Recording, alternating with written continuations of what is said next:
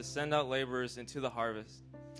The reason why I picked this verse uh, for today is because um, this past Thursday, me and my buddy Ulysses over here, um, we were evangelizing at Schurz, and we, by the grace of God, were able to go in there, have basically a worship service, a message. Steve brought uh, the, the message, he preached, and people got saved. There was an altar call, almost the whole classroom showed up. There was over 30 people in that classroom that were hungry for God and wanted to get touched by Him. And even just um, throughout the times that we've been evangelizing there, we've reached over 800 people, I believe, from the two months that we've been there. And I mean, the people are so open. You know, the people are hungry. They, they want to know about this God who loves them. You know what I mean? They want to encounter Him. And, you know, guys, the Bible says it right here. It says, the harvest is plentiful. How many of you guys are going to actually take God at His word and believe that and go out into the harvest and actually work for God's kingdom and, and win souls for Christ? You know what I'm saying? And, you know, dude, it was just amazing to see God move it at Schurz and, and God move in that place. And I believe God's not done. I believe God has more. I believe God wants to reach out so, to so many more people. And um, yeah, so I just want to encourage you guys go after God and, and, and go into the harvest field because it is plentiful and, and the souls are hungry for God. And uh, so I'm just going to pray right now for the service. If all you guys can bow your heads, close your eyes. Um, God, we just thank you for today, Lord. God, we thank you for what you're going to do, Lord. We thank you, God, for everything, for, for all the people that you're going to touch today, Lord. God, we ask you that you would release your presence even now, Holy Spirit. God, we invite you, Lord. Would you just fill this place with your glory, Lord God? We're here for you, God. Nobody else, Lord. We're here for you, Lord God. So would you be glorified, Lord God, in this place? Have your way, God, from beginning to end. In Jesus' name I pray. Amen.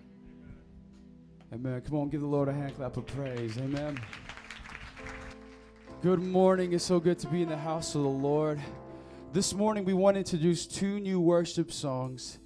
But I want to just give a, a, a, just little note as we do that. Whenever we introduce songs, just remember it's always about the heart.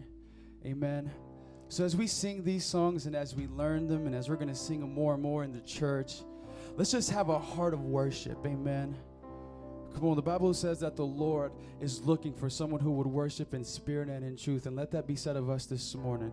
Come on and look to your neighbor and say, I want you to worship in spirit and in truth. Come on.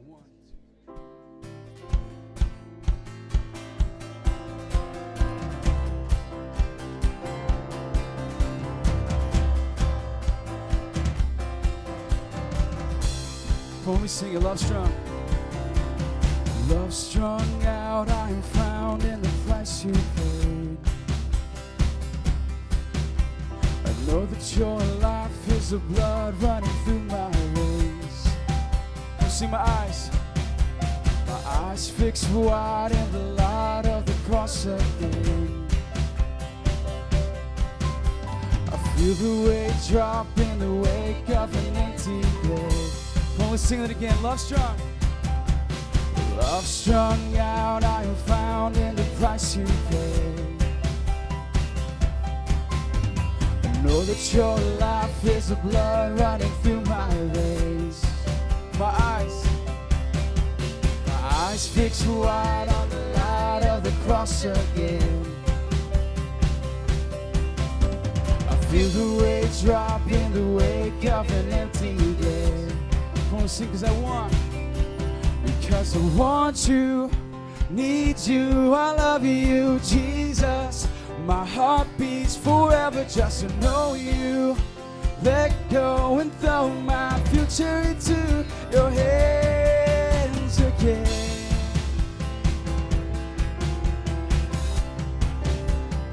Sing heartbeats. Heartbeats aloud to the sound of a different drum. Calling me out from the crowd to pursue the one. Come on, heartbeats. My heart beats aloud to the sound of a different drum.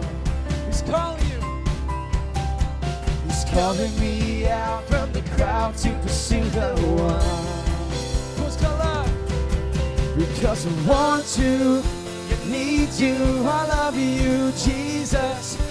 My heart beats forever just to know you. Let go and throw my future into your hands. Because I want you, I need you, I love you, Jesus. My heart beats forever just to know you. Let go and throw my future into your hands.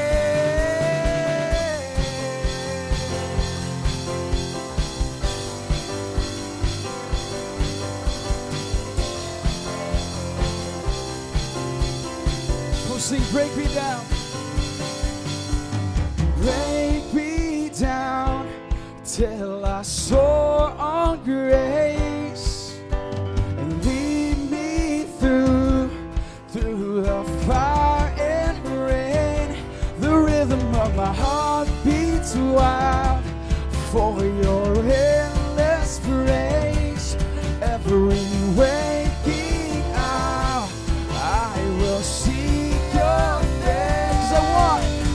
I want to need you. I love you, Jesus. Sing it out. Heart beats forever just to know you. Let go and throw my future into your hands. Because I want to need you. I love you, Jesus. My heart beats forever just to know you. Let go and throw my. Come on, every voice, the drums and the voices, sing it. Because I want to need you. On, sing it out this morning. My heart beats forever just to know you. Let go and throw my future into your hands. Sing a little louder. I want to need you. I love you. Jesus, My heart beats forever forever. just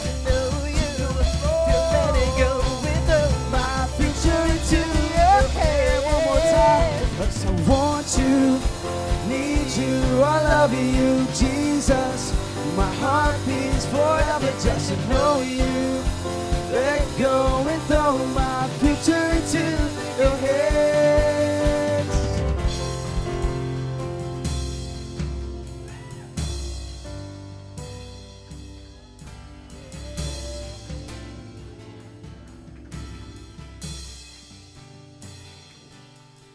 Cause I want you, need you, I love you.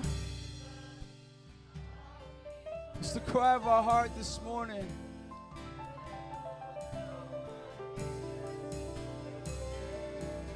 Because I want you in your own words. I love you.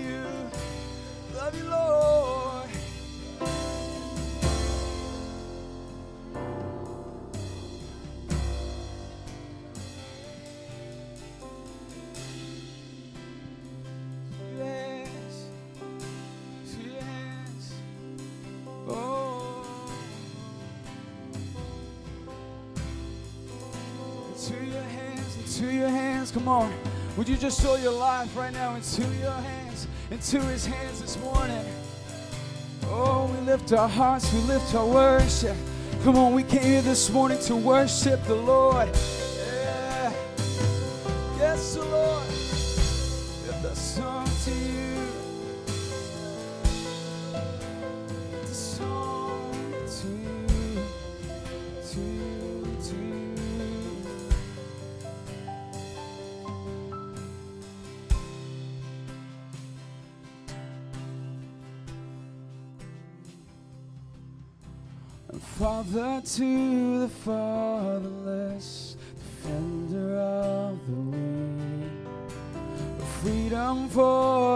For the prisoner. We sing, come sing it out, Father. Father to the fatherless, defender of the weak, freedom for the prisoner.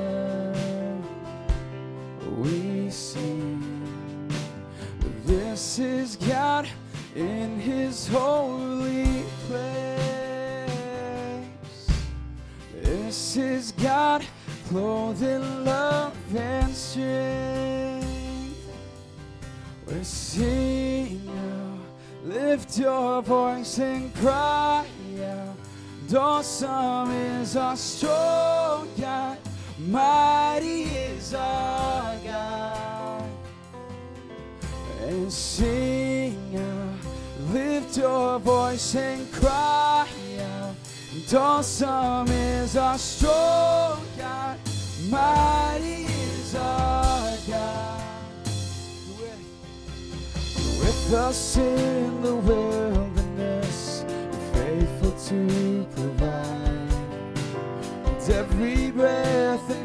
step we see.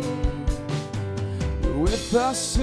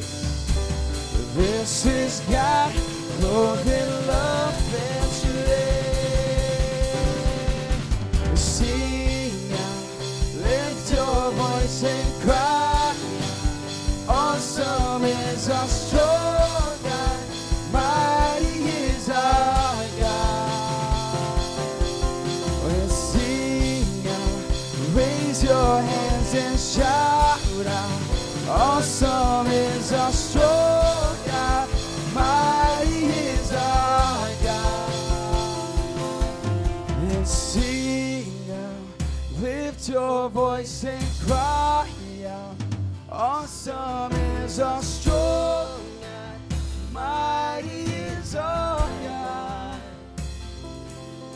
And sing out, raise your hands and shout out. Awesome is our strong God. Mighty is our God. There is no higher, On, every voice, to sing this out. There is, there is, there is no higher, no. There is no greater Come on, let us lift up our voice like an anthem in this place. Come on, if you believe it, sing it out. There is no higher, no.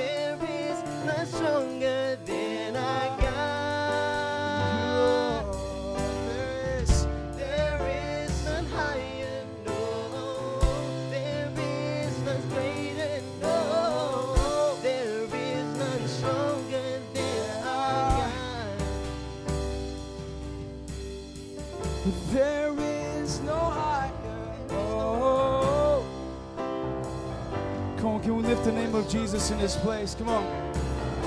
Come on, the Bible says when he's lifted up, he will draw all men to him. Come on, in this time of worship, let's lift up the name of Jesus. The precious name of Jesus. No sweeter name. Oh, no other name for which men can be saved. Let's lift him up in this place. Jesus, we lift you higher. There is no one like you, Lord. Father, the darkness cannot hide.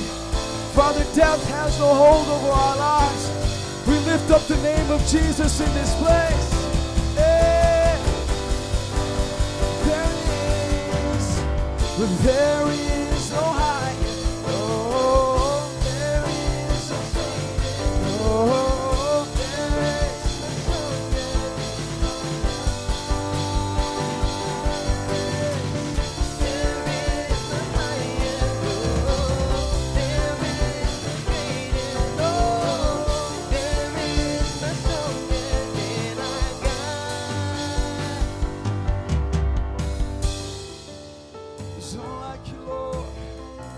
worship Him, church. Come on, don't wait for an invitation. Come on and worship Him. Come on, between you and the Lord right now, worship Him, worship Him.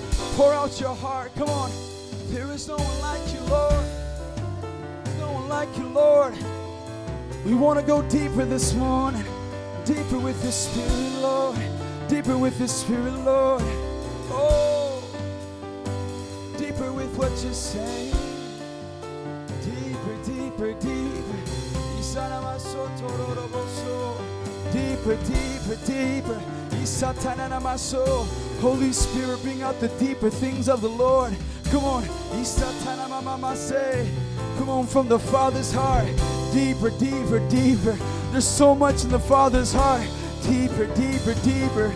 Oh. Take us deeper, Lord. Take us deeper. Take us closer. Take us closer. Isanamamase. Sikarabababayondo.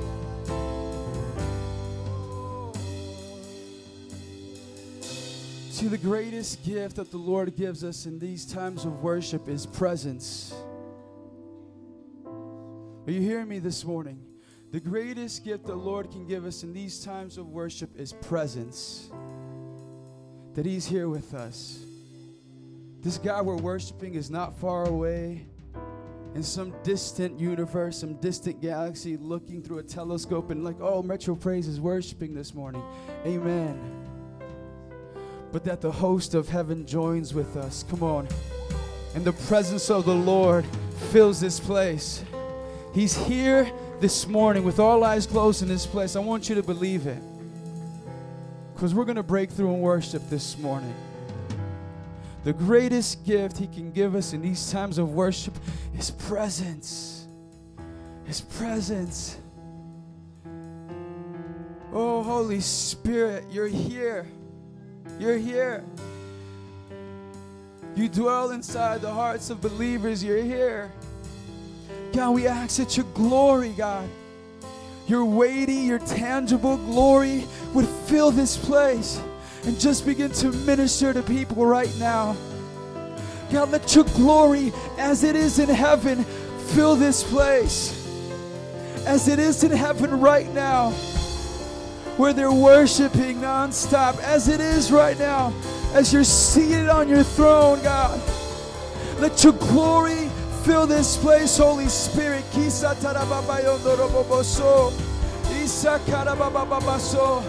on, if you're filled with the Spirit right now, come on, let the Holy Spirit just dwell upon you. His presence is here, His glory is here. Take us deeper, Lord. Take us deeper. Take us deeper. Hey. Deeper, Lord. Deeper, Lord.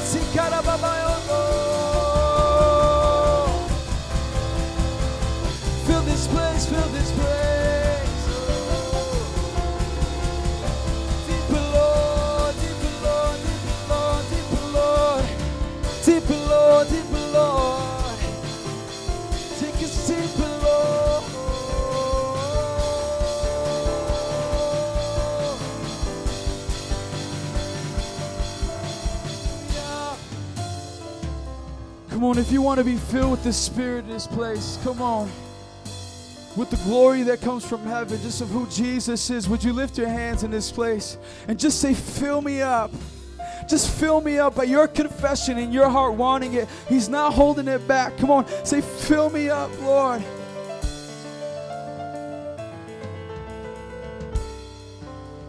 Fill us up.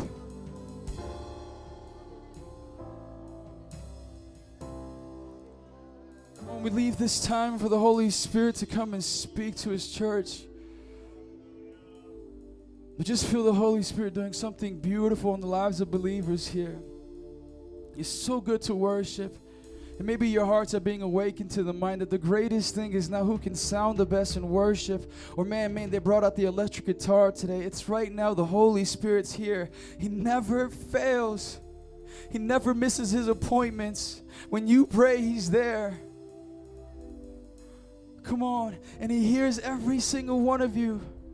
He's not distracted by your neighbor and how much they're going through. He's not distracted what you got going on at home when your family. Come on, He's here when you cry out to Him. Call on the Lord this morning. Call out to Jesus this morning. Holy Spirit, come. Come and speak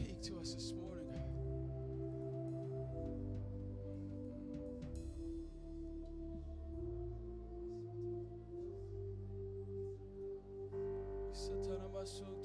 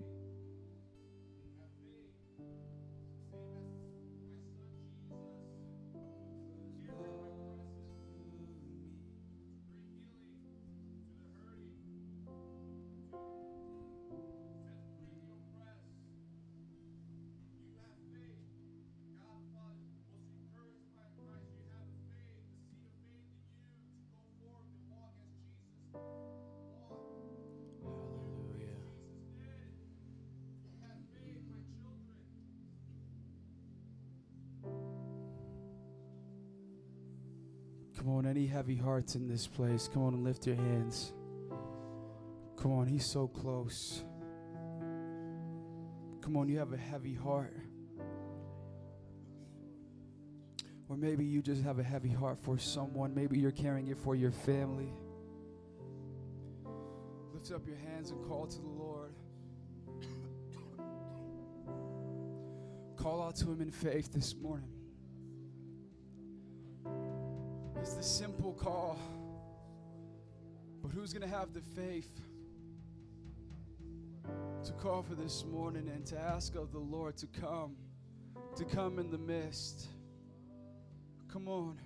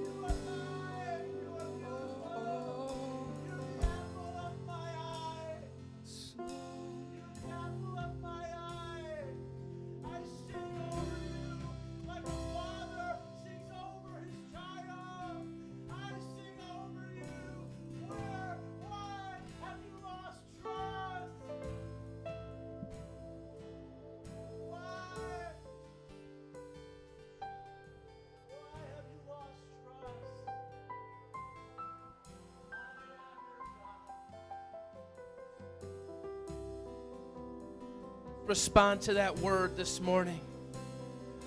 Father, we receive every good thing you have for us. You are a Father that delights in giving good gifts to your children.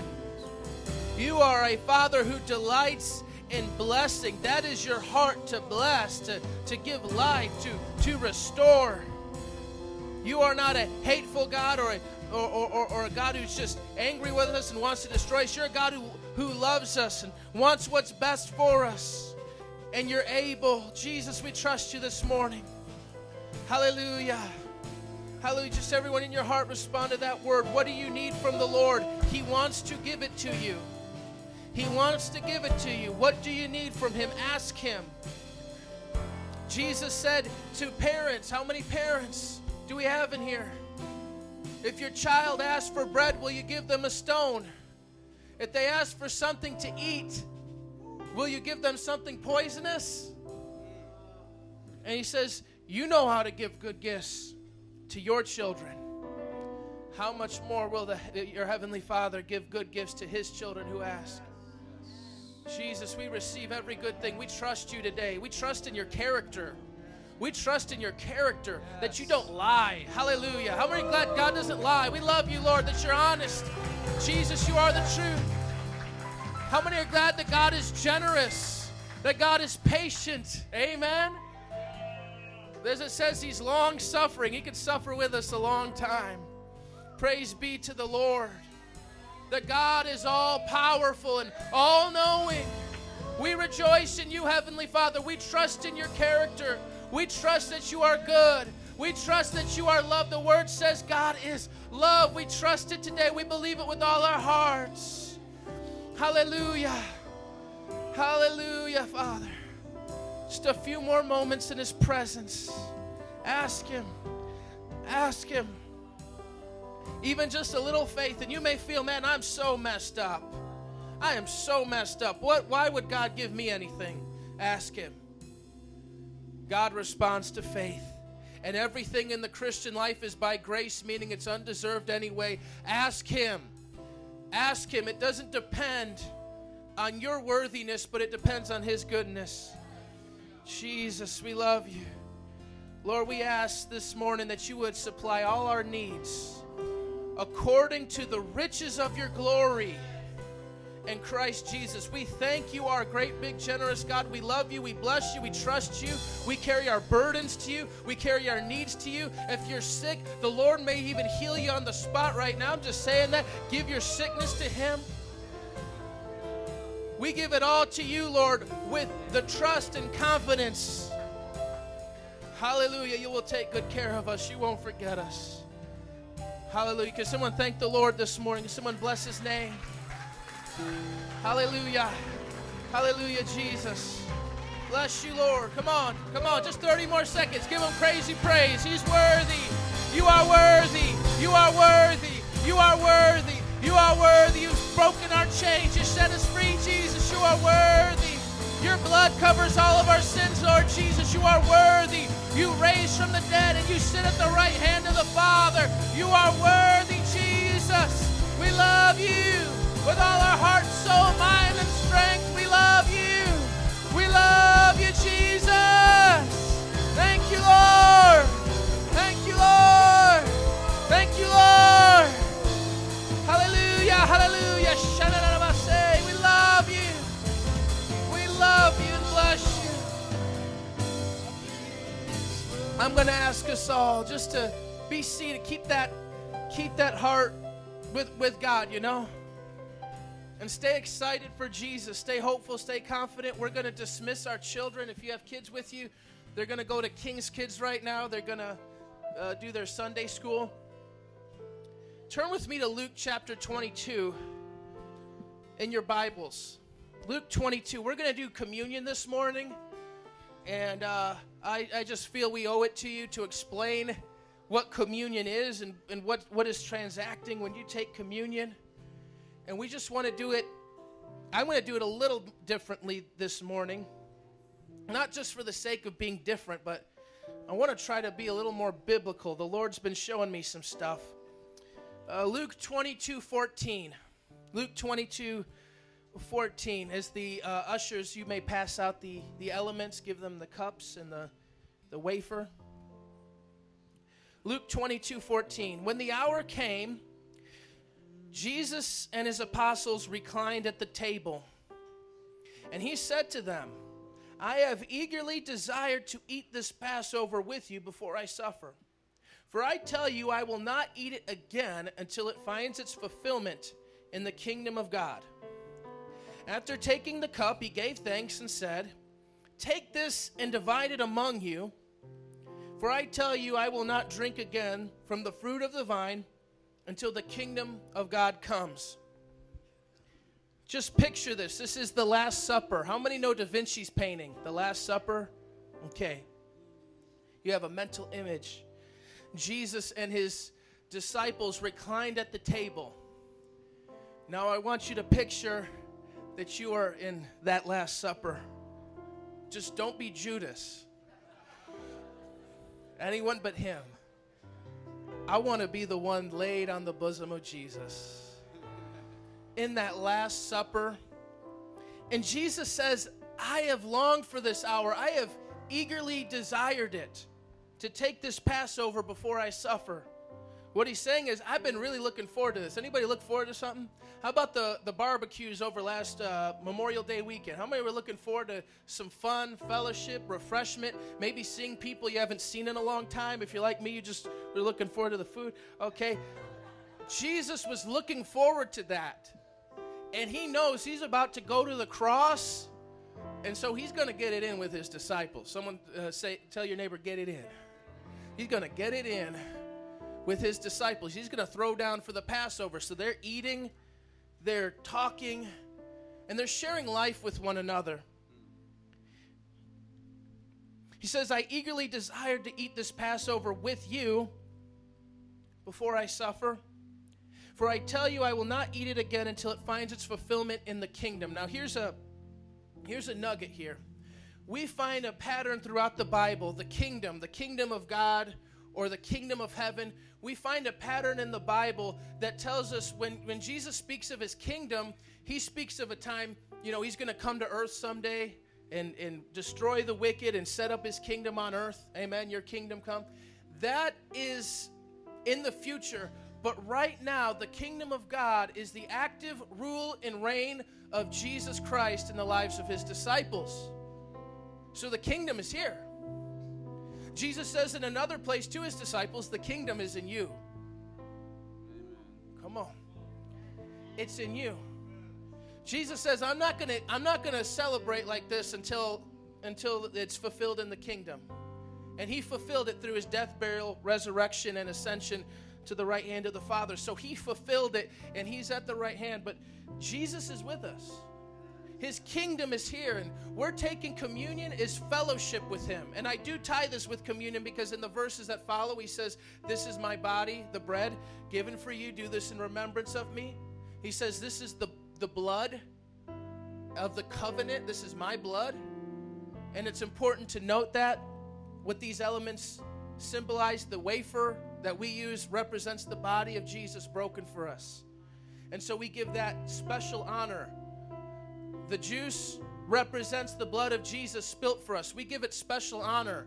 But I want to tell you something. In the early church, they threw down. Communion was not a little half cup and a little wafer. They threw down. They feasted. You know what I'm saying? They were maxing. And they would fellowship. That's what I mean by getting it in. They would fellowship. As I said, they would treat the, the bread and the wine with special honor as the body and blood of Christ, but they were fellowship and they would get full they would like get food comas. But they were sharing life together with one another, and they were sharing their life with Jesus, and Jesus was sharing his life with them. So I want to tell you this morning, it's not just a practice in using your imagination. Just pretend Jesus is with you and you're at the Last Supper and you have a beard. No, Jesus is with you. He says, I will be with you to the very end of the age. His presence is in this room. His presence, His kingdom is carried with you wherever you go Amen. as He actively rules and reigns in your life what we're going to do differently is we have a time of fellowship. Uh, we, we play the video. If you've been here before, there's you know some music and you know we, we hop around and say hi to people. I want us to take communion during that time. I want us to find like a group, maybe three or four people, it, eh, it, eh, people we know, people maybe we don't know. But I, also, I want us to take uh, communion in that time because we're sharing our life with each other and with Jesus. Amen. And He's sharing His life with us. So we're going to do that. We're going to have um, a couple of our leaders, Berto and Griselda, to um, to pray with you if you don't know Jesus. Because I'll say this much: if you want a fellowship with Jesus, you need to be His friend, not His enemy, not a stranger. Amen. And some people are not friends of God, right? Some people are enemies of God. Some people are strangers. They don't know the Lord. And that's a scary thing. If you want to, you can take communion with this couple here, Pastors Berto and Griselda, and they will introduce you to their best friend, Jesus. And uh, Lord willing, that's a lifelong love relationship that you'll never regret entering. But we're just going to hang out with the Lord and with each other. So everybody clear on that. Get, we're going to do the communion, just, just so we're clear. No awkward moments when, when it happens. When that music plays, we're going to find groups of three and four. We're going to take communion together. You take the wafer. You see the wafer in the lid here? You take the wafer first, the body of Christ. Drink the cup, that's the blood of Christ. Do it. Pray with your friends. Talk with your friends as you do so. Amen? So that's what we're going to do. So just find people during that time. Amen. Praise the Lord. He is good. So let's uh, stand up right now. Before we do that time of fellowship and take our communion, uh, we're going to recite a confession of faith. We do this as a church. This is what we believe. This is what the Bible teaches. This is what we seek to live by. Amen. And so we're going to say this is a big family. If you need a printed copy of it, we have hard copies. Our ushers will pass them out. Just raise your hand if you like one. We'll get you one. Anybody wants a hard copy can get it. Okay? So let's say this together on the count of three. One, two, three. I believe in one God and Creator who is the Father, Son, and the Holy Spirit. The Father who so loved the world, the Son who purchased my salvation in his death, burial, and resurrection, and the Holy Spirit who makes me new and abides in me forever. I believe in the perfect Holy Bible that reveals God's purposes and plans for my life. I believe in the second coming of Jesus who will judge the living and the dead. I believe in the eternal reward of believers in Jesus and the eternal punishment for all unbelievers in Jesus. I believe in the united church of Jesus Christ, built upon apostles and prophets, elders and deacons, and which the gates of hell shall not prevail. I believe in the salvation for all mankind. It is by faith alone, in Christ alone, by God's grace alone, and for the glory of God alone. Amen. Amen. All right, let's find somebody, get, get groups of three and four. Let's take communion as a big family. Amen. Come on.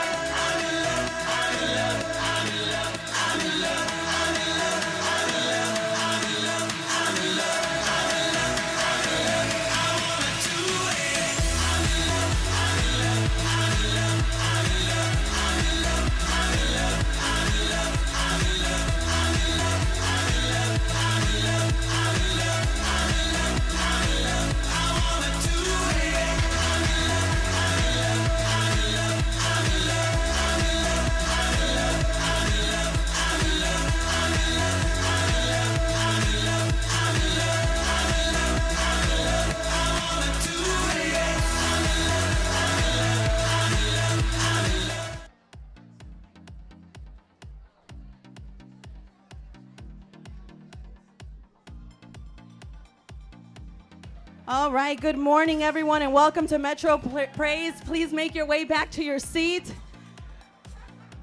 So good to have you all here with us this morning.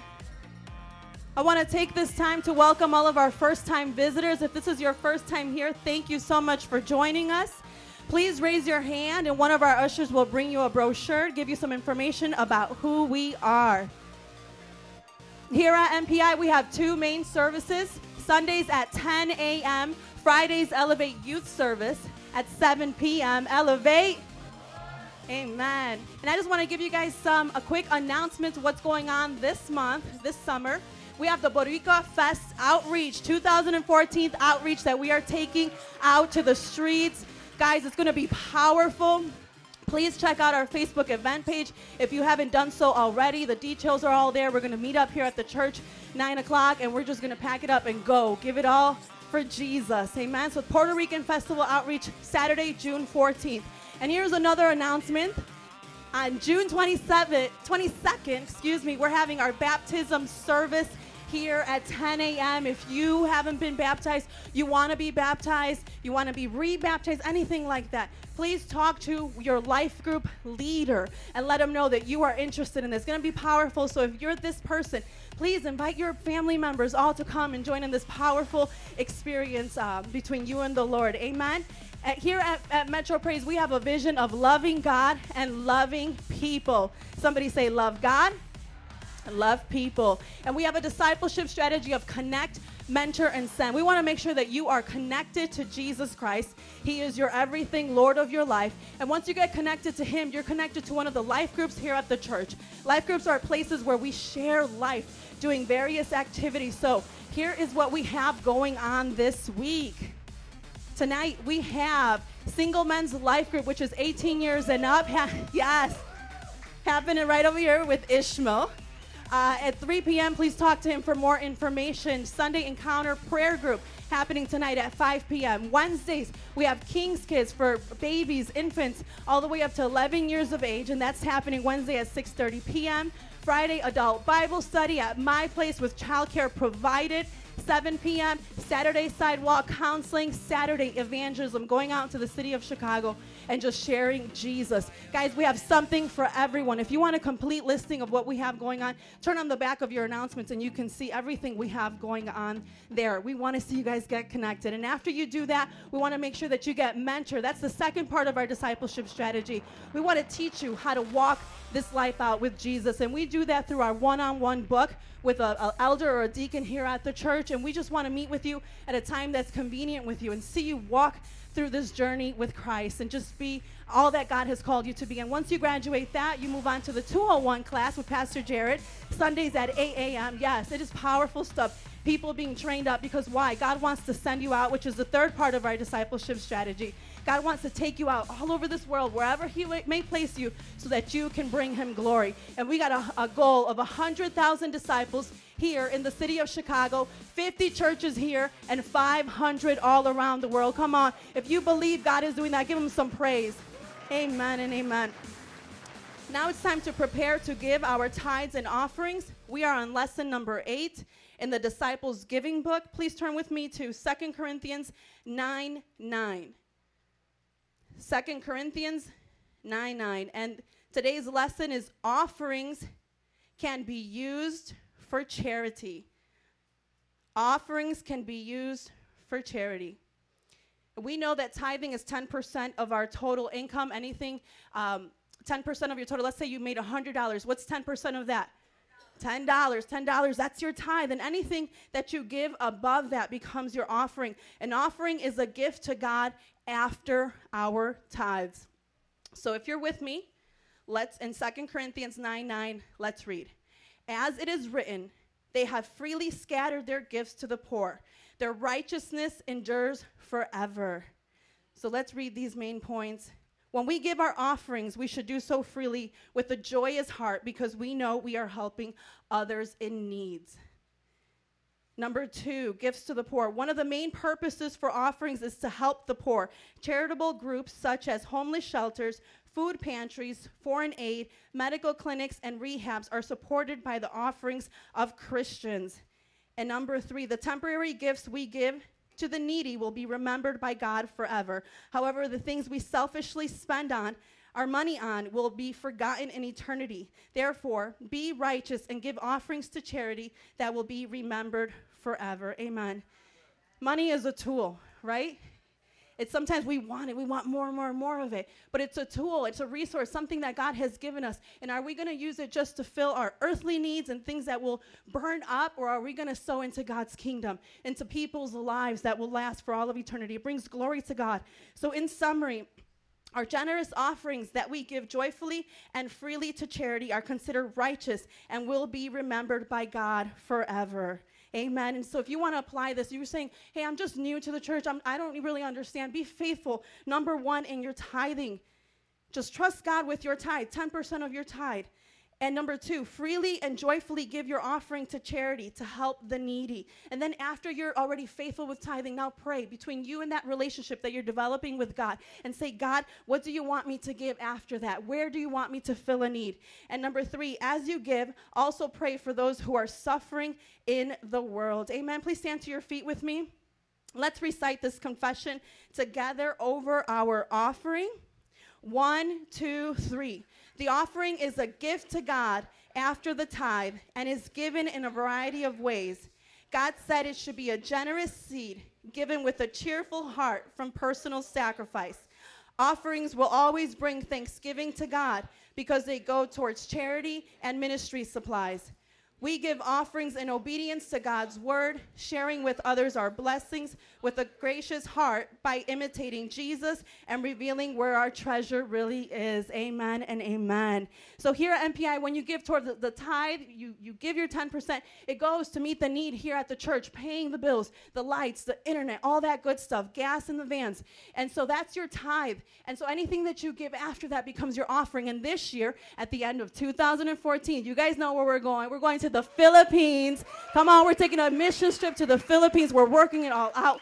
Guys, Jesus will be glorified through this trip. We're going to have discipleship training seminars for pastors. We're going to go out, do evangelistic outreaches, meet the needs, meet immediate needs for people, and just give out free books or materials, all that good stuff. So, please, if you haven't done so already, between you and God, set an amount that you want to be faithful to and just give and trust that God is going to do something mighty through your giving. And then, so if you want to give towards missions, please circle on your envelope missions. And then you can also give towards the building offering, and that's various projects that we have going on throughout the church that you can give to. Amen. So let's recite this scripture together. Acts 20 35. The Lord Jesus himself said, It is more blessed to give than to receive. Let's pray. Hallelujah. God, we thank you for your faithfulness. We thank you for your presence in this place.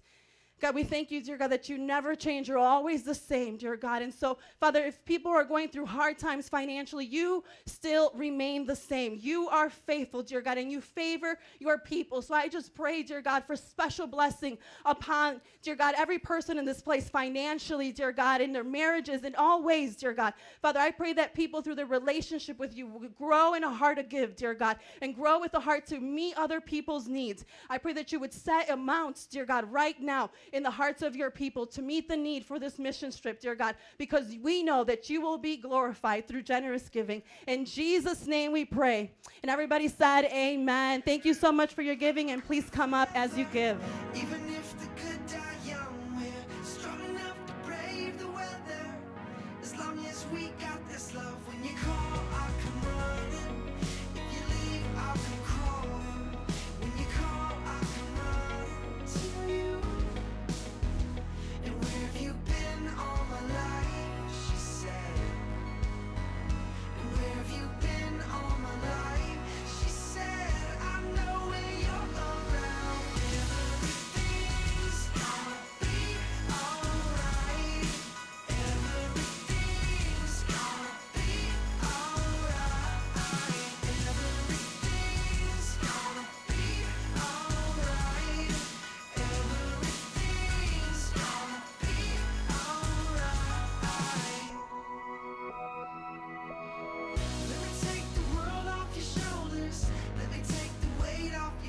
Amen. If you love Jesus, can I get a hallelujah? Come on, can I get a whoop whoop? Amen. You know, Arsenio Hall just got canceled, but we going into our ninth season. Amen. Come on, go woo woo for Jesus. Amen. I didn't get that from Arsenio Hall though, but I think somebody got me turned on to woo woo, you know. So if I offend you when I do that every Sunday morning, I'm sorry. You just need to get over it and you need to love Jesus more than your offenses. One more time. If you love Jesus, can I get a woo woo? Amen. Welcome to Metro Praise. We got so much going on in the church this season. We just want to encourage you to come out with your family and be a part of it. Whether it's the life groups, the baptism service, we're going to have an after party in the parking lot. It's going to be awesome. So, you know, just bring your friends and family to Boricua Fest. I mean, what church do you know of that says, let's take it to Boricua Fest? Pum, pum, pum, pum, pum. You know, that's a little bit more Mexico, but I just want to do the pum, pum, pum, pum, pum, pum, pum, pum, pum, Boricua Fest. Whippa! Dude, this gringo loves Boricua Fest. Love it. And we're giving out free arroz con gandule. So if you're a Puerto Rican mama and you want to help uh, cook some food, we'll even buy the rice if you need some help with that. So uh, uh, get a hold of Cynthia Rodan. Raise your hand. See her if you want to cook that rice. Come on. And just give it out. And it's always so funny because people are like, it's free. We're like, yes, it's free. As much as you want. Because it's like, who does that? Who goes to Boricua Fest and gives out free arroz con gandules? We're going to have like some empanadas, though I know it's not totally like, uh, you know, only Puerto Rican, it's other cultures, but Borincans, you know, they always have the empanadas and the, the jibaritos. That's like next level. That's next level. You know what I'm saying? Okay, I didn't impress some of you, but that's okay. I'm not trying to impress you. I'm just being real, you know? And then somebody's like, why don't we go to Little Mexico? Let's do it. Tell me Little Mexico days on the south side, baby. Let's do it. I'll get a sombrero. I've lost you guys now. I've lost you. I just embarrassed. The gringo embarrassed himself. Like I was there. Like I had the Puerto Ricans there. But then I saw I wasn't making the Mexican people happy. And then I tried to go there, but then they were like, it's too late.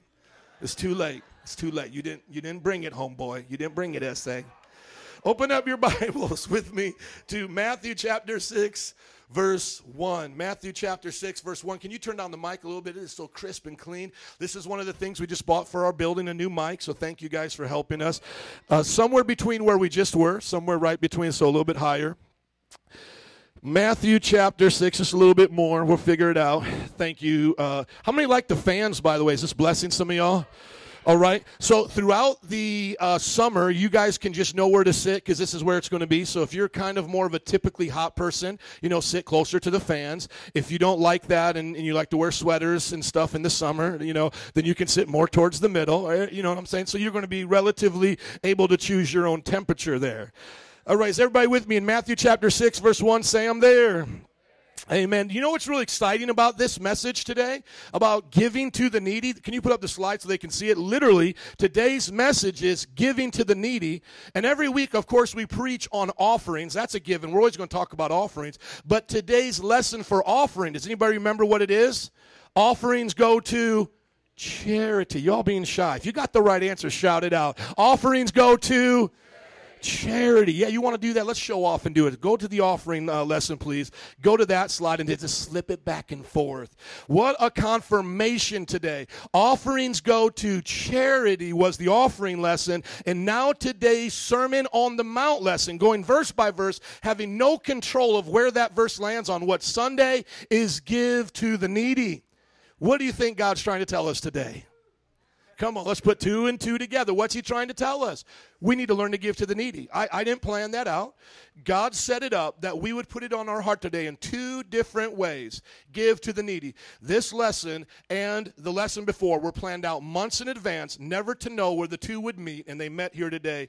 So let's look at Matthew. Jesus is talking here, Matthew chapter 6, verse 1. He says, Be careful not to practice your righteousness in front of others to be seen by them. If you do, you will have no reward from your Father in heaven. So when you give to the needy, everybody say, Give to the needy. Thank you. So when you give to the needy, do not announce it with trumpets, as the some of y'all like that, as the hypocrites do in the synagogues and on the streets, to be honored by others. But I tell, uh, truly I tell you, they have received their reward in full. But when you give to the needy, everybody say, when you give to the needy. Thank you. Do not let your left hand know what your right hand is doing, so that your giving may be in secret, then your Father who sees what is done in secret will reward you. Everybody say, Give to the needy. Thank you. That's what we're talking about today. We're in the middle of a series called Sermon on the Mount. We're going verse by verse through Jesus' most popular teachings in the Bible Matthew chapter 5, 6, and 7. The Sermon on the Mount is where he gives us the spiritual principles to how to live by. So if you're new here, I got some terms I want to give you. And number two, he's talking to disciples. Everybody say disciples. Thank you. Disciples are listeners, learners, and doers. You don't just hear it, you also listen and, and obey it, and then you do it. So you're listeners, learners, and obeyers. Amen. That's who he's talking to. Is everybody hearing the word today? Okay, are you going to obey what the word says? You're going to do it. Amen. And now, number three, to help you understand this series, is it's all about the kingdom of God. Uh, we're going to be getting into the Lord's Prayer, I believe, next week. Thy kingdom come, thy will be done on earth as it is in heaven. We're going to understand that that part of the prayer is actually the whole concept of this sermon series, that it's all about what God does up there down here. Now, as we look at this passage of Scripture, what we see is that Jesus is basically telling us three things. Here's the interpretation we got to practice righteous giving. Number two, we do not want to make giving about us. And number three, we want to look to heavenly rewards. So let's look at the first thing. We have to practice righteous giving. When I think about sports and people who are good at sports, what do they have to do to be able to be good at the sport they play? They have to practice, right? So does it come easy to them to do what they do? No, they have to practice at it. Maybe for Shaquille O'Neal, you know, that was like my day, you know, maybe it was easy for him to dunk the ball, but if he wanted to learn to dribble the ball, run with the ball, pass the ball, receive the ball, then dunk the ball, that was going to take a lot of practice, wouldn't it? Now, when it comes to giving, what is God teaching us here? Is that we have to practice it. It may not come easy to all of us. Some of us here might have been brought up and told, hey, you know what? If you don't make it happen, no one's going to make it happen for you. And don't try to give stuff away either, because if you made it happen for yourself, that's all yours to keep. Some people might have been taught like that. I remember one time I was trying to get into real estate and I was calling around these different properties and I met one investor and I and I said to him, "Hey, you know, I don't know much about real estate. Would you teach me?" And he said, "No, I ain't going to teach you. Nobody taught me, and you got to make it happen for yourself. Everything I got, I got on my own." You see there's some people like that, isn't there? That don't want to give. Now, there's others of you, you just love to give. The moment you get paid, you're like calling up your friends, hey, let's go out. You know, uh, I'm going to treat you out. I'm going to do that. How many like friends like that, you know? Maybe there's not a lot of friends in the world like that, but there are a few that are like that. I think Ishmael is like that. It's like Memorial Day, come to my house. He had almost 40 people at his house. That's a house party, amen? Now, some of y'all had to bring your own meat because he was running out of meat, but I know you were giving away a lot of stuff for free too, right? Yeah, that's okay. And, uh, and and of course, you can only give what you have. You can only give what you have. If if you're a giving spirit, you know you're not going to like take off all your clothes and be naked walking down the street, right? I mean, there are people who love to give and they know when to say is enough, you know, and sometimes maybe they give a little bit too much, but most of us really fall in between there. We're not extreme stingy people and we're not just throwing money out to our friends every day. Most of us are trying to be responsible with our money. We're, we're working hard, we're budgeting out our bills, and when it comes to giving, we need to practice to get better at it because we don't want to be frivolous in it. We just don't want to, you know, say, oh, offering, okay, they they're taking a mission trip to the Philippines. Well, I made a thousand dollars this week. I'll just give it all away, you know, because at a certain point you wouldn't be able to pay your bills. So you may like be like me. You sit back and you go, okay, well I made a thousand this week. I'm going to make four thousand this month. And how do I pay my bills for the month and give? And okay, I got this much left over. I can put some in the bank, you know, et cetera, et cetera. Well, that's that's actually honest. That's a good way to do it. And then the Bible says to pray while you're doing that, because sometimes the Lord will say to sacrifice.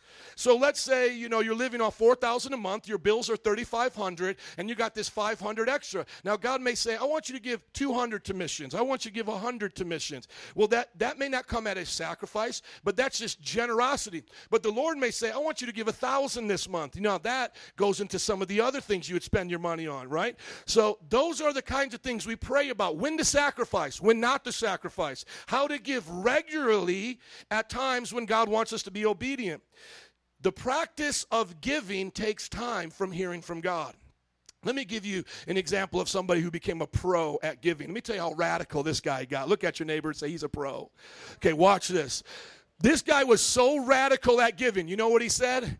or well, really not he said, God said to him, because God could trust him about giving. God said, I want, this is in the days when they had checkbooks. He said, I want you to take three of your checks out of your checkbook and give them to three people in your church. He was a pastor. And tell them, give whatever the Lord puts on your heart to give with his check. That's a pro at giving right there. Now, you know you got to hear from God to do that. You know, he might have probably filled in the first line already, like his church, you know, First Baptist, you know, to make sure they weren't going to write a check to themselves. I don't know. But this is the story he told me, and I know this man not to be a liar. He's a very honest man, and I know others confirmed it. And he gave these three checks. And when they each gave their own amount to God, they just said, God, what should I give? Out of his own checkbook. That was exactly what the Lord told him that he should give. Now, we don't have to pray, play like, you know, that kind of Russian roulette with God and giving. But could you be that trusting with your wallet?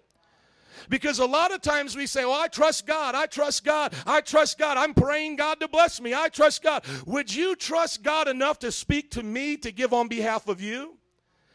Because if you're really giving what God told you to give, and I was truly hearing what God told you to give, I would be giving just what He told you to give. Now, how do you know when God is telling you to give something? Usually when it scares you, okay? That's usually when you know that's God telling you to give something. So if the offering was coming around and you were like, you know, today, God, what should I give? And God's like, I want you to give five dollars to missions, okay? That that might have been a good idea, but hey, but if you heard God's uh, thought you heard God say, give fifty dollars to mission, and you said, Devil, get behind me.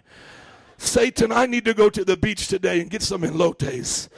You know, I need to do this. Uh, chances are the five dollars was just you playing it easy and the $50 was saying, How much do you trust me? Now let's think about this practice of righteousness just a little bit longer because I want to just challenge our faith. No one's perfect at it, but we're pursuing to be obedient. Imagine if you were the rich man that met Jesus. Now, in Jesus' day, a rich man would probably be someone very equivalent to a rich person today. Wealthy people today generally have a million dollars or, or over in cash. Not just a million dollar home they're making payments on, but they have the availability of a million dollars at their fingertips. So if you like to watch the show The Shark Tank, some of these people have $50 million. They have at least a million dollars in cash to pull out of their account at any time and still keep their lifestyle of living and be able to do so. We don't know what the how much wealth the rich man had, but he probably had about that much. So let's just say he had around 2 or 3 million dollars in cash along with his lifestyle of living, maybe a general net worth of 5 million dollars. Now imagine this. He comes to Jesus and says, "What must I do to inherit the kingdom of God?" And Jesus says, "Keep all the commandments." And he goes, "Great. I'm good at that. I haven't been murdering, I don't steal, I obey my parents." And then Jesus says, "You still lack one thing. Do what? Go Sell all you have and give it to the poor. Look at that. Did the rich man do it in the story, y'all? No, he didn't. You know why? Because he had never practiced giving his whole life. He was stingy. And some of you who are smart to the point are going, well, that really technically isn't a commandment. Give everything you have to the poor. Ah, but it's the greatest commandment, the first one. Lord, love the Lord your God with all your heart, soul, mind, and strength. And the second one in the Ten Commandments is to put no other thing before your God.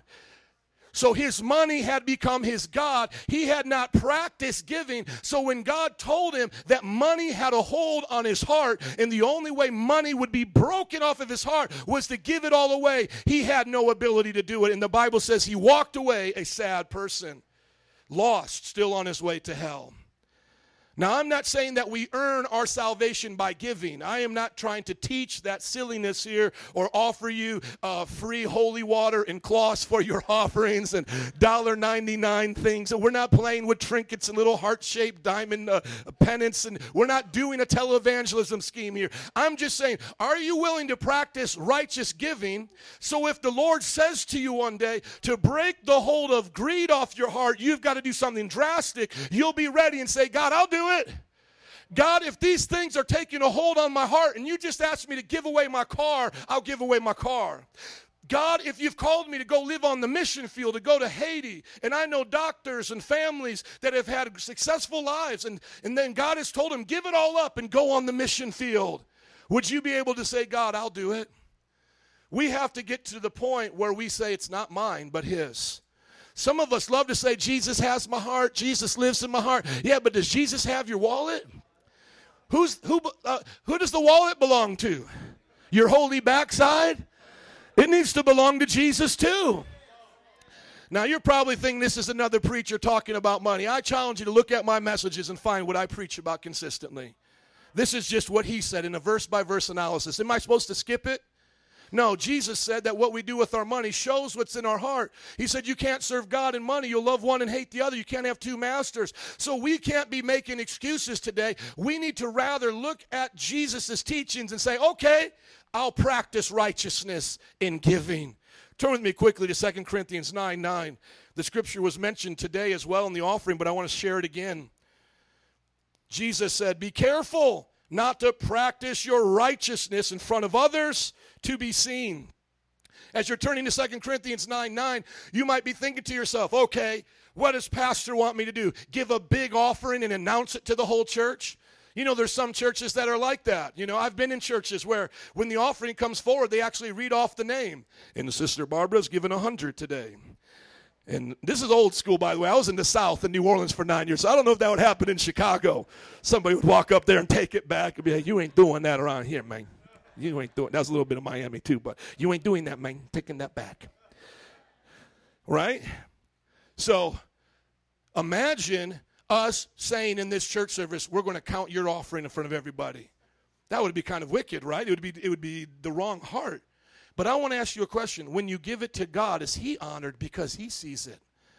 I'm not practicing it for you, I'm doing it for God.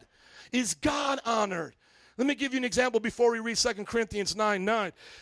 When we started this mission fund for the Philippines, raising $20,000 this year to go to the Philippines, we asked people to pray about whatever they could give above their tithes to do this so that we would still continue to pay our bills and go to the Philippines. Because if some of you are like, hey, I want to stop tithing and start giving to the Philippines, we would be all like uh, having church on the streets going, oh, but the Philippines, y'all going to get some nice stuff, you know? So we had to have both. We had to keep our church here growing and have money for the Philippines. Y'all tracking with me? Okay. And instantly, God gave me a number. Now, I'm a pastor. I don't make a lot, you know? And, and I'm thinking to myself, how in the world can I give this as God has told me? You know, because it scared me. It was one of those numbers, you know? There was like some zeros on it. And I was like, oh, God. Because I'm like smart enough now. Like, I'm not going to say it's the devil anymore. You know, I'm not going to be like, oh, that's the devil. I'm not going to listen to that. Like, like the devil's going to tell you, you know, give $500 to missions. Come on. The devil ain't going to tell you to do that. Why would he know? The devil's going to tell you you get $5 to missions, right? And, once again, it's not an amount, it's a heart. Amen? Come on, it's not the amount, it's right here. It's in your heart. Maybe $5 is everything to you. So don't get caught up in the amount. I'm just telling you what it was for me, okay? Just, just an example. And I'm not telling you the amount because I want it to be between me and God, but I'm just giving an example, okay? So God gives this amount to me, and I'm like, like, no, oh man, like, I don't know if I can do this, God. What am I going to do? Like, and I've always told this story. Like, when God tells us that stuff, the first thing I think of is my kids are going to be like walking around without no pants on and just diapers, dirt all over the face, eating ramen noodles, and then somebody's going to ask them, why y'all broke, busted, and disgusted? Because my dad gave everything away to missions. And I don't want my kids to hate missions. Be like, I hate those Filipino people. They took my pants. They took my bike. I want to go back to the Philippines and get my bike back. We can't buy you a bike, little Lucas, because I gave it to the Philippines, you know? So I'm getting scared. I'm like, Lucas, he ain't going to have many clothes and all these different things. Literally, not tax return, not an offering here, but just somebody in my life said, God told me to bless you, Pastor, with this offering. And literally, half of it, it was double what I was supposed to give to missions. I was able to give half of it away, clear off my 2014 mission pledge in December. Are y'all tracking with me? See, what I believe God is trying to get us to practice to do is to let Him do big things through us. He wants to do big things through us. He doesn't want us to be wealthy to make it rain up in church, you know, like you coming down, I won't make it rain, Pastor. You throwing up hundreds in the air, you know. No, he's saying, I want to bless you to be a blessing. So, as you're having your dreams of success and promotion and whatever you're doing, God says, Will you dream that with my kingdom? So, as you're thinking about that promotion, are you thinking about giving more as well? Uh, you know, God is God knows you have to take care of your family. So He's not saying just give it all away to the church, but He is saying when you're getting it, you're receiving it, is the kingdom a part of that? Is it your first desire? Is it what you're really wanting? Because the Bible says after everything's said and done, all that matters is God's kingdom. Can I get an amen? Amen. Look at this scripture. Here's Paul talking. As it is written, 2 Corinthians 9 9, they have freely scattered their gifts to the poor. Their righteousness endures forever. So it wasn't like a like let's let's pretend like no here we'll do it right here like this. Let's pretend like this is your money right here. Hold on to this, okay, and hold on to it tight. And it's like preachers like give it to the poor, give it, and it's like you know come on. No, thank you. Freely given, freely given to the poor. Is that your heart today, or do you got to practice at that to get better?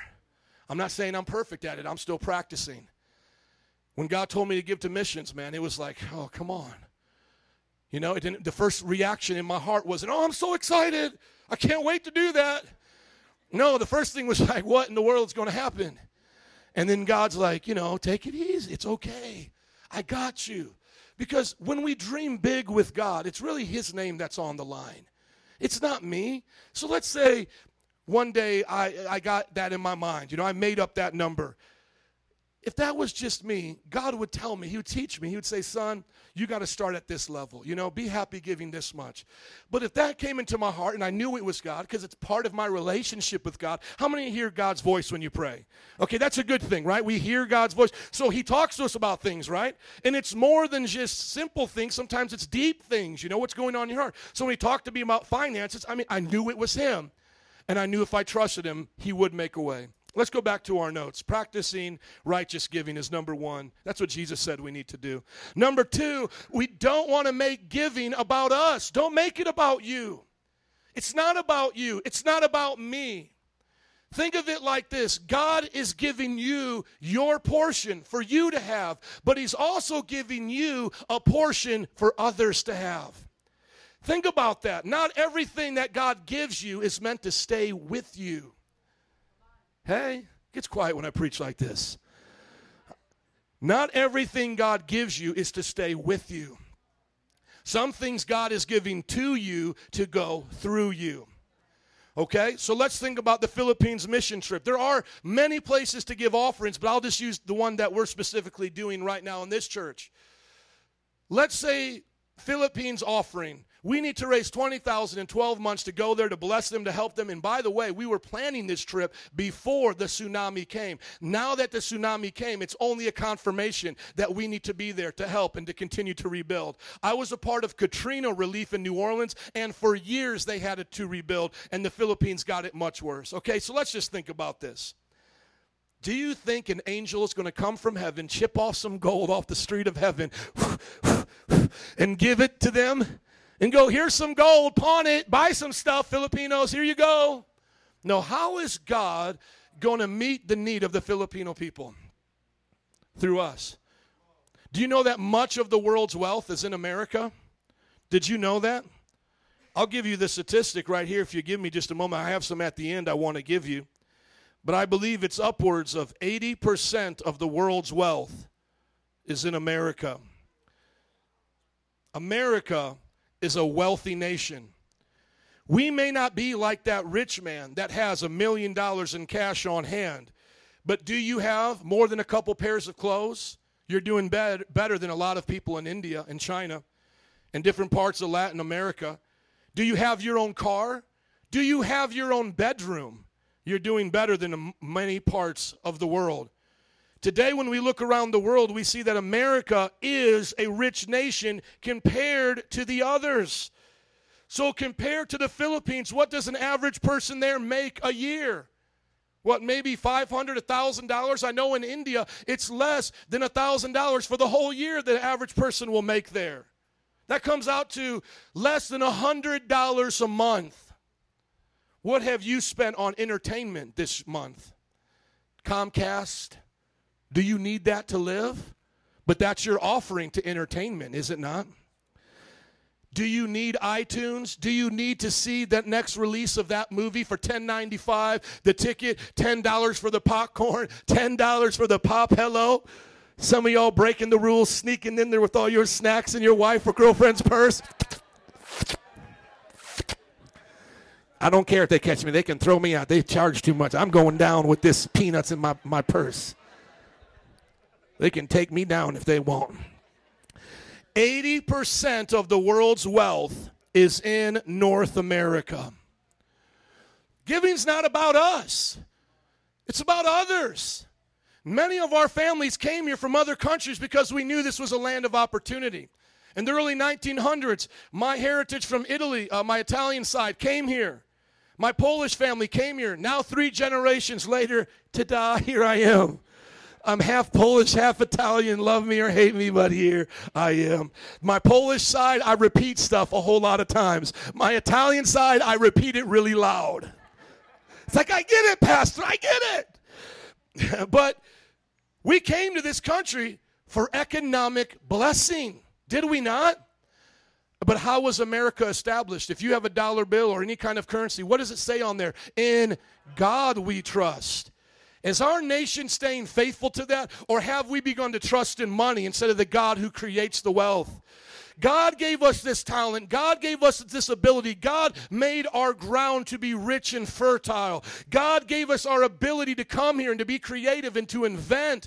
God has given us a system of government that gives people freedom and the ability to be entrepreneurs, to have and spend money. How dare we now be selfish? How dare we not help the rest of the world for whatever reason it is they suffer the way they do? How dare we to judge them instead of help them? Did you know that, just for example, the Philippines was invaded in World War II? Haiti is a nation born out of the slave trade. Many of the nations we go to, like India, were occupied by the British government and made a slave enslaved people. China was ruled by dictators. Still to this day, the people who live there can only have one child, or they're fined or put in jail for having more than one. That's why the abortion rate is so high. See, how dare we judge what they're going through? We need to help them and pray for them and serve them. There's almost 80 million Christians right now in China. We need to send offerings and aid. We need to help these places like Haiti and the Philippines. Are you with me? We need to care about others. Now, is Jesus saying that he doesn't care about you? No, he does say he cares about you. He said in the verses before, remember in the Beatitudes, he said up there, Blessed are the poor in spirit, for is the kingdom of heaven. He says, I care so much about you. I'm not just giving you dollars, I'm giving you myself in the glory of heaven. He says, It's all yours. All that is mine, I give to you. That's what he said. Ephesians says, You're blessed with every spiritual blessing. Amen. He said, When you give, it's given back to you. So God says, I got you. I'm taking care of you. But do you care about others? Do you care about them? Now, right at this point, you're probably saying, Pastor, I'm overwhelmed now. Okay, I, only got a few dollars to give. What do I do? Well, that's where you pray and you find a place that you can give and make a difference. You cannot, you can write this down. It's good to remember. You can't help everyone, but you can help someone. You can't help everyone, but you can help someone. You couldn't give us all a ride if you got a car. You couldn't give us all a ride home today, but you could give somebody a ride home today. You can't bring everybody over to your house for lunch, but you could bring over somebody. You can't give everybody a free gift card at your job, but you can give somebody one if they've been a friend to you you want to share your love with them. You can't help everybody's kid go to college, but if you've got extra money, you can scholarship a kid from the neighborhood. Why are we always looking at what we don't have instead of what we have? God has given us enough to start with to be obedient. Let me give you another example how it's not about you. I remember one time we were raising the money for the chairs you're sitting on right now, and these chairs cost about $44, you know, and you get a couple hundred of them, you know, 100 times $44 is $4,400. That's a lot of money for chairs for y'all just to sit on right now and be bored. Are y'all bored? No, y'all happy, amen. So we had to pay all this money for the chairs. And I remember we were about a $1,000 short. And I just remember coming to the youth group saying to them, hey guys, you know, we're about a thousand dollars short. I know that you know how to pray and you can help us in any way that you can. You know, just the church is trying to do it. Little did I know that someone in there had had a tragedy in their life. Their father had passed away, but yet he had left an inheritance. And this young person, think about this, a teenager, said, Pastor, I'll give a $1,000 to help you buy chairs. Why? Because she said, It's not about me. She said, It's just not all about me. She understood I can go get new shoes, I can go get new jewelry, or she said, I can do something about this church. And still today, that young girl's offering is still being blessed here because the bible says offerings bring thanksgiving to god. You read the rest of Second corinthians chapter 9 it brings thanksgiving. You're thankful you're sitting on a chair not on a floor. Amen. You're thankful for the fan and the air conditioner that's because people are giving. You're doing that. And when visitors come in they're thankful. And when we go to places like the philippines they're thankful. And, and we have a person here that works at a drug rehab teen challenge one of the best in the nation jared. And we're going to have them come in september and perform and we're going to give them the best offering we can. Guess what? That's us being grateful and saying we want to help people because it's not just about us. And thirdly, the Bible says here that we're to look to our heavenly rewards. That there is a ledger in heaven that God is keeping on our behalf. He's not trying to bribe us. He's not trying to say, okay, just give a whole lot and I'll promise you a mansion up here. No, but what he is teaching us is you're going to be up there a lot longer than you were down here. So don't let this have your heart. Have your heart up there. Because that's where you'll be a lot longer. What's longer, a million years or 80 years? How much are you going to be in heaven longer than a million years? But only here for about 80 or 90 years. I love the old saying, and it's true. You never see a U Haul following a hearse to a gravesite. You can't take it with you. You can't take it with you. So, what do we do putting these three points together? Number one, we look at that the practice of righteous giving is supposed to be in our life. Don't sit on the bench and say, This is not for me. Look up to the top, please. Number one here, this is what I'm reviewing. We are not to say, Well, I'm poor, I don't have anything. Do you know that when I'm in India, they still give offerings? Why? Because they want to give to God. They want to practice it so that when they get more, they'll be used to giving more. Sometimes people say, well, when I get a million dollars, then I'll tithe off a million dollars, give a hundred thousand. No, you won't. You're going to give away a hundred thousand. Think about that. No, you won't, because you can't give a dollar off your 10 right now. You can't give 10 off your 100. Why is it you expect that things will change? It won't. Practice giving now. My dad did financial planning uh, for the last part of his life. Now he's retired. And he said that it would bless him because he can't influence his clients, you know, it's just a business relationship. But it would bless him when he would sit down with Christians and they would say, Pastor, this part of, uh, or uh, Jim, this part of my inheritance, I want to go to my church. He said multimillionaires would incorporate their tithe into their inheritance. Praise God. You may not have that today, but you have what you got. Would you be faithful in that? No one's counting your offering, but God's counting and, and, looking at your heart. God is looking at our hearts. Are we giving our best or are we doing it for others? Are we looking to heaven or are we just looking at earth's rewards? Let's go to the application and then we'll get ready to close out. The application is this number one, give your tithes and offerings to God. I don't have it in notes, but it's supposed to say tithes there as well. Number one, tithe is 10%. The Bible says that's the same for everybody. So we give 10% back to God. How many believe He deserves it? Amen. How many of you like it if He switched it around, wrote in the Bible, I get 90, you keep 10? Amen. So be happy with 10%. That's what He said. Amen. And if you want to complain about it, give Him back His air then. Because it's his air you're using to go on your, well, I made all this money. I'm a self made person. No, number one, you are a self made mess. You are a sinner. You are deserving of hell.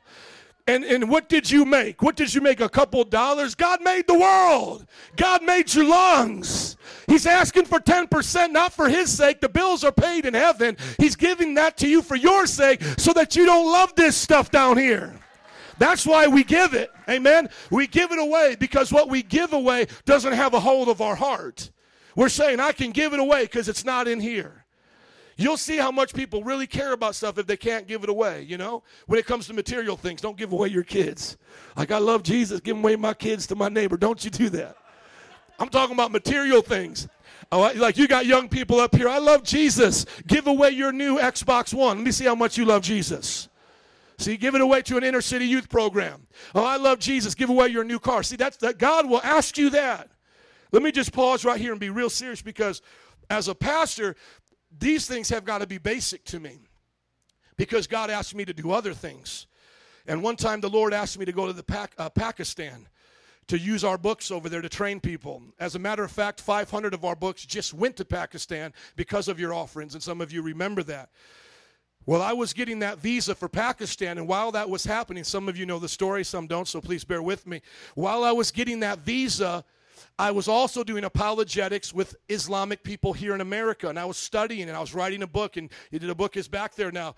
And I started watching DVDs, and one of my friends who's really into the uh, Islamic apologist movement here in Chicago said, if you're going to understand the extreme sides, you need to watch the beheadings.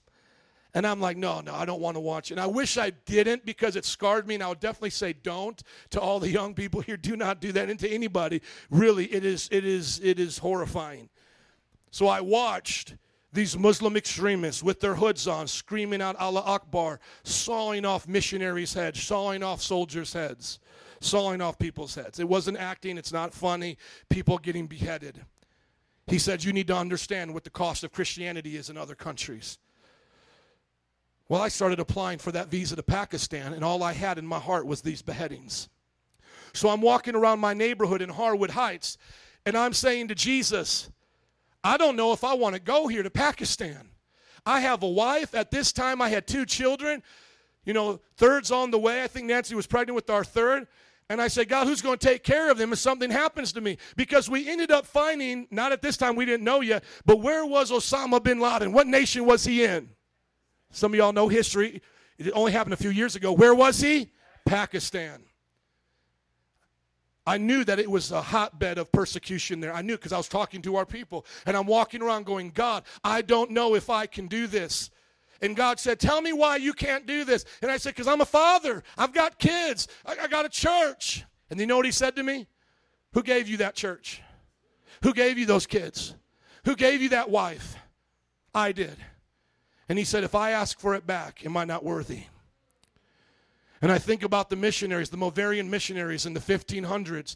They saw the slave trade going on with the people from Africa being brought all the way to these Caribbean islands and being left there and being treated harshly as animals.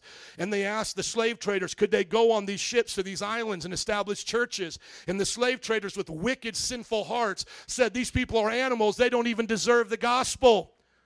Then two of these Moravian missionaries, one with wife and kids and one single, said to one of the slave owners, Then will you buy us, give the money to our family, and then we become your slaves? They true story. The Moravian, two missionaries, a movement. And John Wesley, the Methodists, were inspired by these men and what they did for God in their generation. They had 24 hour prayer. These two Moravians sold themselves in slavery, gave the money to their family, and were never seen again became missionaries to a people that those that around them didn't think they even had a soul. And as they were sailing off, their famous last words to their family on the grounds there, as they were sailing on the ship, was The lamb that was slain will get the reward of his sacrifice. The Lord, the lamb that was slain, deserves the reward of his sacrifice. If he laid down his life for souls, we'll give our life for souls. So you see, when we're talking about practicing tithes and offerings, it's really just a reflection of what we're saying in our heart. My life belongs to you, God. And if this place becomes like China and it's illegal to be a Christian, or like Romania during persecution during the communist regime, you can read about Richard Wurmbrand tortured for Christ for many years, being brought to Siberia in solitary confinement. You're saying today, I give my tithe, I give my offering because my life belongs to God. And if I ever have to give my life, I'll give it freely because it's not mine. That's why when God chose two competing things for your life, it wasn't God and sex, it wasn't God and, and anger, it was God and money. Because money defines your lordship over your life. Who's in control? Where do I live? What do I buy? What do I spend? Who am I in this world? Esteem, notoriety, prestige. Money defines all of it. And God is saying, which master do you serve? So we give faithfully in tithes 10%. Whatever I make, I give 10% back to God. Live off that 90%. Now, that 90% in prayer, I say, God, what do I give back? Sometimes He says hundreds, thousands. Sometimes He says, whatever. I have to do it to, to be obedient. Do you want to be obedient? Say amen. Number two, don't give to get attention, give because you love God and people. Amen. I'm tired of seeing everybody boasting right now about different ministries and stuff. I'm happy that churches have what they have and we got what we got, but it almost looks in this Facebook culture like people are competing. Well, we built a thousand seat sanctuary. We ble- beat, uh, built, beat, beat, beat, Lord help me. We built a 1,500 seat sanctuary. Well, glory to God, we built a th- two thousand. My whole thing is, all of y'all didn't build nothing. Jesus built his church, and the gates of hell shall not prevail. I didn't build this, God built this. And I know there's good churches building, don't get me wrong. I am just saying, I am tired of churches with innuendos trying to say, my God's bigger than your God. No, if we're all Christians, it's the same God, baby. He just broke you off disallowance today. He's going to break me off something tomorrow. Amen. I don't hate, I celebrate. So God did it. And I love to just, just to see to check their heart, just to check their heart. All you got to do when you got a friend, like, oh, I go to church, my pastor's so cool. He's got TV show. We got like 2,000 members. We just build a big church. Just look at him and go, isn't my God awesome? See, put it back on you. Isn't my God so awesome to bless you like that? My God always blesses people like that. See, flip the script, and then, and then if they go, "Your God," no, no, then he'll expose their heart because they honestly think they got something you don't. It'll expose their selfishness. But if they go, "Amen," then they're understanding the big picture. He's not just yours or mine; He's our God, and He's a great big God who wants to bless His people. And there's many rooms in His house, and He wouldn't lie and tell us if there wasn't. Amen. And there is a place for me. Praise God. Woo! Thank you, Jesus. Ain't my God good? ain't my God good? Look at your neighbor and say, My God. My God. He ain't just your God, baby. He's my God. Woo! Number three, I'm getting excited up in this place. Ask the Lord to bless you to be a blessing. We don't have time to go there, but Genesis chapter 12, the establishment of covenant between God and Abraham, shows us what wealth will always be used for. For all of the time wealth is here on this earth until the kingdom comes. Wealth is about establishing God's kingdom. Your family's a part of God's kingdom. That's why He wants you to be blessed and to have enough to give, to have an inheritance, He says, for your children's children. He wants you to bless the church at the time, uh, you know, then it was a temple, a synagogue in the G- Jesus' day. God wants you to be blessed so that others can receive blessings. That's just the way He does it. And number four, thank God for the chance to be a giver for His great impress, uh, precious promises of heavenly wo- rewards. He did not have to include us in this great uh, giving and receiving, giving and receiving. He could have just left us out. Like I said, having angels knock off jewels and gems from heaven, bringing it down to earth. Think about it like this when the children of Israel were in the desert, they didn't have anything to do with the manna, the quail, and all of those things. And it was just God supernaturally, supernaturally, supernaturally. And it could have been like that the whole time. But when they got to the promised land, God gave them the blessing of sowing and reaping. Sowing and reaping. See, isn't that amazing that God gave you talent and ability so that you could work hard and receive and work hard and receive? That's a that's the blessing of humanity, Song of Solomon says. That man would work hard and enjoy the fruits of his labor and his family. That is a great life. And sometimes it's hard. Sometimes like economic hardships come, but we still stand on God's promises. You know, you don't have to raise your hand, but if you're like me, because as a pastor, I suffered when the city suffered. But if you're like me, you went through that recession, and today you're maybe getting back on your feet, and you know what it's like to be grateful again to have a job. It's almost like when you hear somebody complain about a job, you just want to be like, shh, shh. No, you don't know what it's like to sit in your pajamas for six months with mayonnaise stain on your shirt. You don't know. Shh, you don't want this job. We'll get four other people here. You don't remember. Hello, somebody. Anybody know I'm talking about? Job's a good thing. It ain't a four-letter word. J O B. It's a good thing. And I thank God He's given us gifts and abilities and talents. Man, there's there's nothing I love more than to hear the people of this church being blessed and encouraged through what they're going through. No one here is saying it's always been easy. Nobody is saying that we've all had it on a yellow brick road. Even people who have received wealth from their parents have suffered and gone through hardships. I don't know if you keep up with this, but it's a weird, fun fact. But the guy who owns, I think, WWE lost $100 million in one month. I don't know if anybody saw that. See, a couple of you.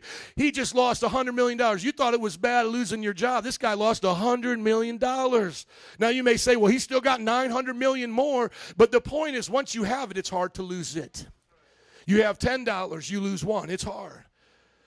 So we've all, even wealthy people, have gone through hardships. No one in this life is free from the love of money and the grievance that it brings at times.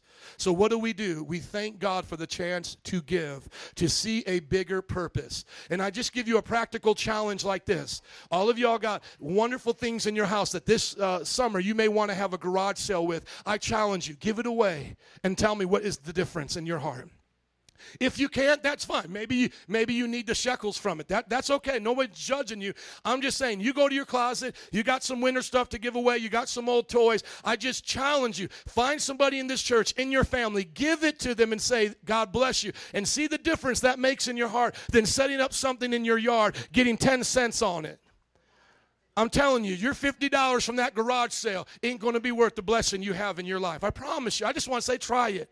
Amen. Come out with us to Boricua Fest. We all love to eat arroz con gandules. Amen. For those who don't know, that's just rice and beans, Puerto Rican style, right? But give it out and tell me which one feels better. Some of you are going to be like, well, that's close, Pastor. I don't know. I like eating it too. But I'm telling you, give it out and watch the joy that it brings on somebody's face. Watch the parents bring their kids and you just give it to the kids and they're just so thankful to have. I'm telling you, it will bless you more than you having that spoonful yourself. Vinny, would you come to the keys as we close out? I want to give you some stats to think about. How many people in an average congregation tithe in America? Only 10 to 25 percent. I thank God in this church that that's a lot higher.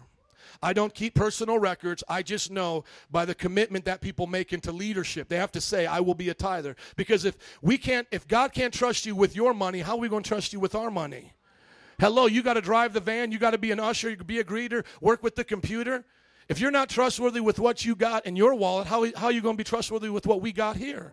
Amen? So that's one of our requirements. And so I know it's higher than that, but look at what's going on in the nation 10 to 25 percent. Only 5% of all Americans tithe. So 95% of people you know in your life, basically 9 out of 10, they would think this message is ridiculous. Even though I spent the whole time trying to show it wasn't about this church and money and all that, they'll still walk away going, oh, it's about money. Or if you went and told them, man, I was like, what'd you do over the weekend? I got drunk. They're going to expect you to think that's cool. But if you're like, man, I learned about giving away my money and helping build the kingdom of God, you're crazy. What's wrong with you? So if I would have backed it up at the club, got drunk, I would have got a high five. I believe in helping others and doing charitable deeds through my church. I'm crazy. See, the world has lost its mind, has it not? With 80% of Americans only giving 2% of their income. Think about that. Now, 80% of America only gives 2% of their income to God. Do you think that's only, uh, do you think that only uh, 80% of Americans, let me say it like this Do you think that in America, 2% have cable? How many Americans do you think have cable? How many percent? Took me a little while to figure that equation out, but now I'm, I got a good one for you to think about. How many Americans do you think, percentage wise, have cable? Probably at least half. Only 5% are giving tithes. Do you know, and this is not here, do you know that we spend more on dog food, dog food, in America than we do on foreign missions to help preach the gospel to unreached people groups? Just if you don't understand that, think about your own life just right now. Make it personal. In the last month, just think of the last month that just passed, May, how much did you give to your pet? Everyone that has a pet, just think about what you gave. I had to buy some tra- some treats for them. You know, I had to get some food for them. Maybe you had to go to your veterinarian that, that month or whatever. This last month, how much did you spend on your pet? Somebody might say 10 $15. How much did you give for the gospel to go around the world? We give more to dog food than we do to the foreign mission field. Let's keep going. Look at this. Christians are only given 2.5% of their per capita income, and during the Great Depression, they gave 3.3%. So people are like, times are hard, Pastor, times are hard. On average, as Christians, we're giving less now than people were in the Great Depression. What's our excuse? I don't think there's many that hold up, if at all. If all Christians, let this blow your mind today, in the U.S. tithed, just gave their 10%, not even after their ti- 10% an offering, which most Christians all agree that's what we're supposed to do. It's not just what this pastor made up. We all agree we give 10% and then we ask God what to do above that. If the Christians just gave 10%, we would have $165 billion for the churches to use and distribute. Now, let me just pause right here and say this. I understand that some people have a problem to give because of the churches they've been with. And I understand that brings reproach. Sometimes when I tell people I'm a pastor, it's as if they just heard me say, I hate your grandma. Like, what do you do for a living? I hate your grandma. I'm a pastor. Like that's what they hear. Like when I say I'm a pastor, they hear I hate your grandma. Because they get so upset. Why? Because of all these other things that pastors have done, they put on me. Well, I used to go to a church and then this pastor did this and he was driving a Rolls Royce and then the the, the ceiling was leaking water and then the people were hypocrites and then they did this and they did this and so and so and so I'm not going to church ever again. I ask them, have you ever gone to McDonald's and not like what they serve you? Yeah, yeah. Have you stopped eating skinny? Because if you go to a bad restaurant and you don't like what they serve, do you stop eating? No. What do you do? You go to another restaurant like Borinquen's. You know what I'm talking about. You know what I mean. Central Euro's right next to it. I love Chicago. That's how I gained all this weight. Amen. The difference between a senior pastor and a youth pastor, Adam the handsome man singing. What's the difference between a senior pastor and youth pastor? 25 pounds. We've been around fellowshipping a lot longer. Okay, so you don't like where you've given money before? Find a new place to give your money so that you can sit back and be proud of what your church does. We have two vans that pick up people on Sundays. Are you proud of what your church does? We have free midweek children's ministries called Royal Rangers and Impact, which is like Boy Scouts and Girl Scouts, which is free, and we will scholarship their uniform, their badges, and parents. You don't even have to be here. You can just drop them off, and we pick up around 20 students from the west side every week. Everything at Boricua Fest is F R E E free. Are you proud of what your church does? Are you proud of the things we're offering? Okay? So if we all gave tithes, 165 billion. Now watch what we could do in one calendar year in America, folks. Watch what we could do. 25 billion would end world hunger, starvation, and deaths preventable uh, that uh, deaths that comes from starvation. 25 billion in world hunger right now. 12 billion could eliminate illiteracy in just five years because it's going to teach them how to read. You know, we got to take some time. But right now we can start the programs, bam, it would be over across the globe. 15 billion would solve the world's water and sanitation problems. And specifically at places where 1 billion people on the planet, there's 7 billion, so 1 out of 7 billion people live on less than $1 a day. 15 billion, we could end right now the problems with water. One billion. One billion. What Dr. Dre made off of headphones and an app that he sold to Apple, one billion dollars would fund the entire mission field overseas. Every nation would have a Bible. Every tribe right now would have a preacher. We could fund the mission movement. How much would we have left over? A hundred billion. 65 billion we could end the world's major problems right now. Where have we got messed up, friends? Where have we been deceived? See, the devil tried to tell us it's our money, do with it what you want, and when you give it, make a big deal out of it. Like I've had people come up to me like, Pastor, Pastor, can I talk to you? Okay, what do we want to talk about? Pastor, I want to give a thousand dollars. How do I do that? Well, Steve, and this, no, this is my funny name, Steve. There's nobody really named Steve, by the way. Steve, That's what, it's a funny inside joke, you know what I'm saying? Steve, you take the envelope, you put your name on it, and you put the thousand dollars in it, and you drop it in the bucket like everybody else. Oh. Well, I just wanted you to know I'm dropping it in the. No, just put it in the bucket, Steve. Like they wanted me to stop the service. And here comes Steve. He's wearing his Gucci jeans and his jewelry. Here he comes. This is church, Steve. This ain't the club. You know what I'm saying? Like they want the special seat in the club, like in church. This is where Steve gave a thousand dollars. No, and the Bible said that the woman who gave the mite gave more than them all. Why? Because she gave out of her poverty. So God don't even look at it like He's impressed. He's looking at your heart. Somebody gives the best they have today. It's only a few dollars, but that's what God said, and it's your best. God says you're blessed. You give your best, you're always blessed. Amen.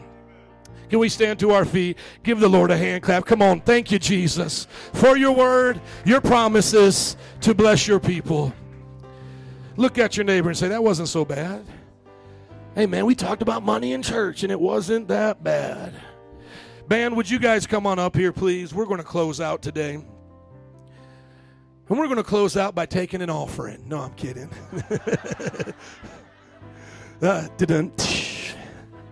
now it's time to give. No pressure, but lock the doors. Ushers, lock the doors. Now, here's the good part about Metro Praise International. We teach and we believe you follow and obey. We don't check up on it. We're not here to make it happen. We're just saying what God said. Look at your neighbor and say, That's what he said. Amen. Let's close out by reading the scripture and then let's make sure we're going to pray and do it, okay? Can you put it up there for everyone to see? My job as a preacher is to have this make sense. It's the scripture that we read today at the beginning Matthew 6, at the top, please. My job as your pastor is to teach and explain this. As we read it again, as we started with it, do you understand it?